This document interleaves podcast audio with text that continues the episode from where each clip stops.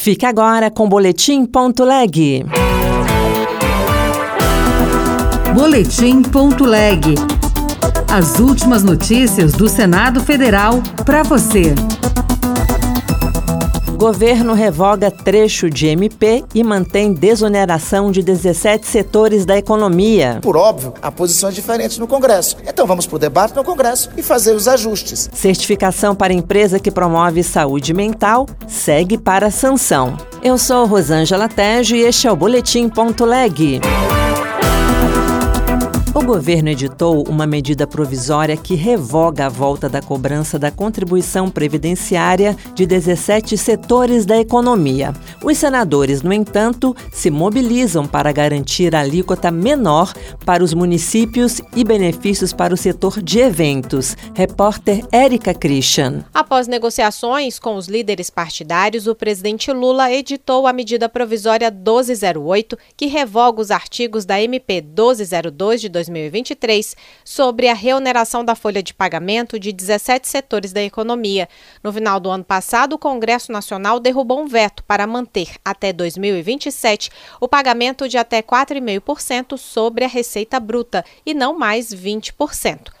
O líder do governo, senador Randolfo Rodrigues, do Amapá, afirmou que a equipe econômica não desistiu da taxação da Previdência. Por isso, o projeto de lei a ser enviado ao Legislativo vai prever a volta escalonada da cobrança a partir do ano que vem. Os termos do projeto de lei deverão ser ipsilítere os termos que estão na MP. Por óbvio, há posições diferentes no Congresso. Então vamos para o debate no Congresso e fazer os ajustes. O presidente do Senado, Rodrigo Pacheco, advertiu o governo que a retomada da cobrança cobrança previdenciária de 20% dos pequenos municípios a partir de abril, que está na medida provisória 1202, também tem que ser revogada. Ou o Poder Executivo faz com os municípios o mesmo que fez com os 17 setores, revogando essa parte da medida provisória 1202, ou a presidência do Congresso pode, eventualmente, considerar não escrita esta parte da desoneração dos municípios. Nós não podemos tratar o mesmo tema de desoneração dos 17 setores e dos municípios de maneira diferente diferente. A medida provisória 1202 também trata de limites para a compensação de créditos tributários e acaba com os incentivos para o setor de eventos, o chamado PERSE.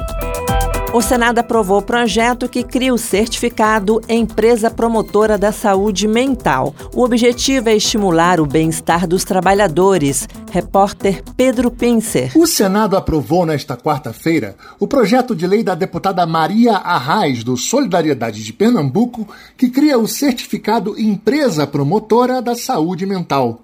A proposição tem por objetivo instituir certificação a ser dada pelo governo às empresas que adotem critérios de promoção da saúde mental e do bem-estar dos seus funcionários.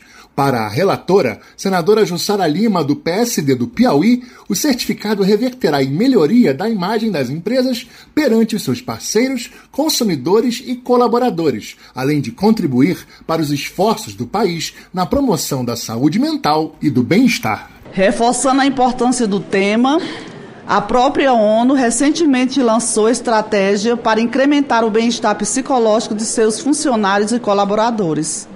Nesse contexto, a proposição veicula estratégia que premia o comportamento das empresas, incentivando seu engajamento voluntário na promoção da saúde mental e do bem-estar. O texto segue agora para a sanção presidencial.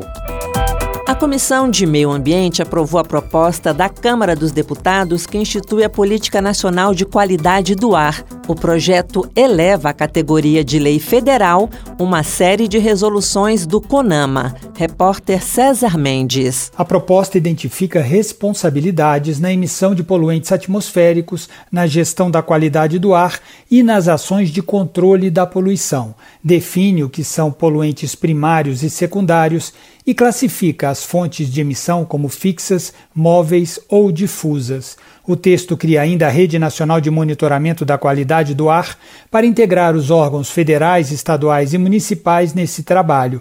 O relator, Fabiano Contarato, do PT do Espírito Santo, destacou que a poluição do ar representa hoje o maior fator de risco ambiental para a saúde humana. Ao lembrar que a proposta transforma em lei federal diversas resoluções do CONAMA, Contarato avaliou que o Brasil está atrasado nesta regulamentação. No plano internacional, podemos tomar como exemplo o Clean Air, Ato do Ar Limpo, de 70 nos Estados Unidos, a lei nacional americana que regula emissões oriundas de fontes fixas e móveis. O projeto foi encaminhado em regime de urgência para votação no plenário.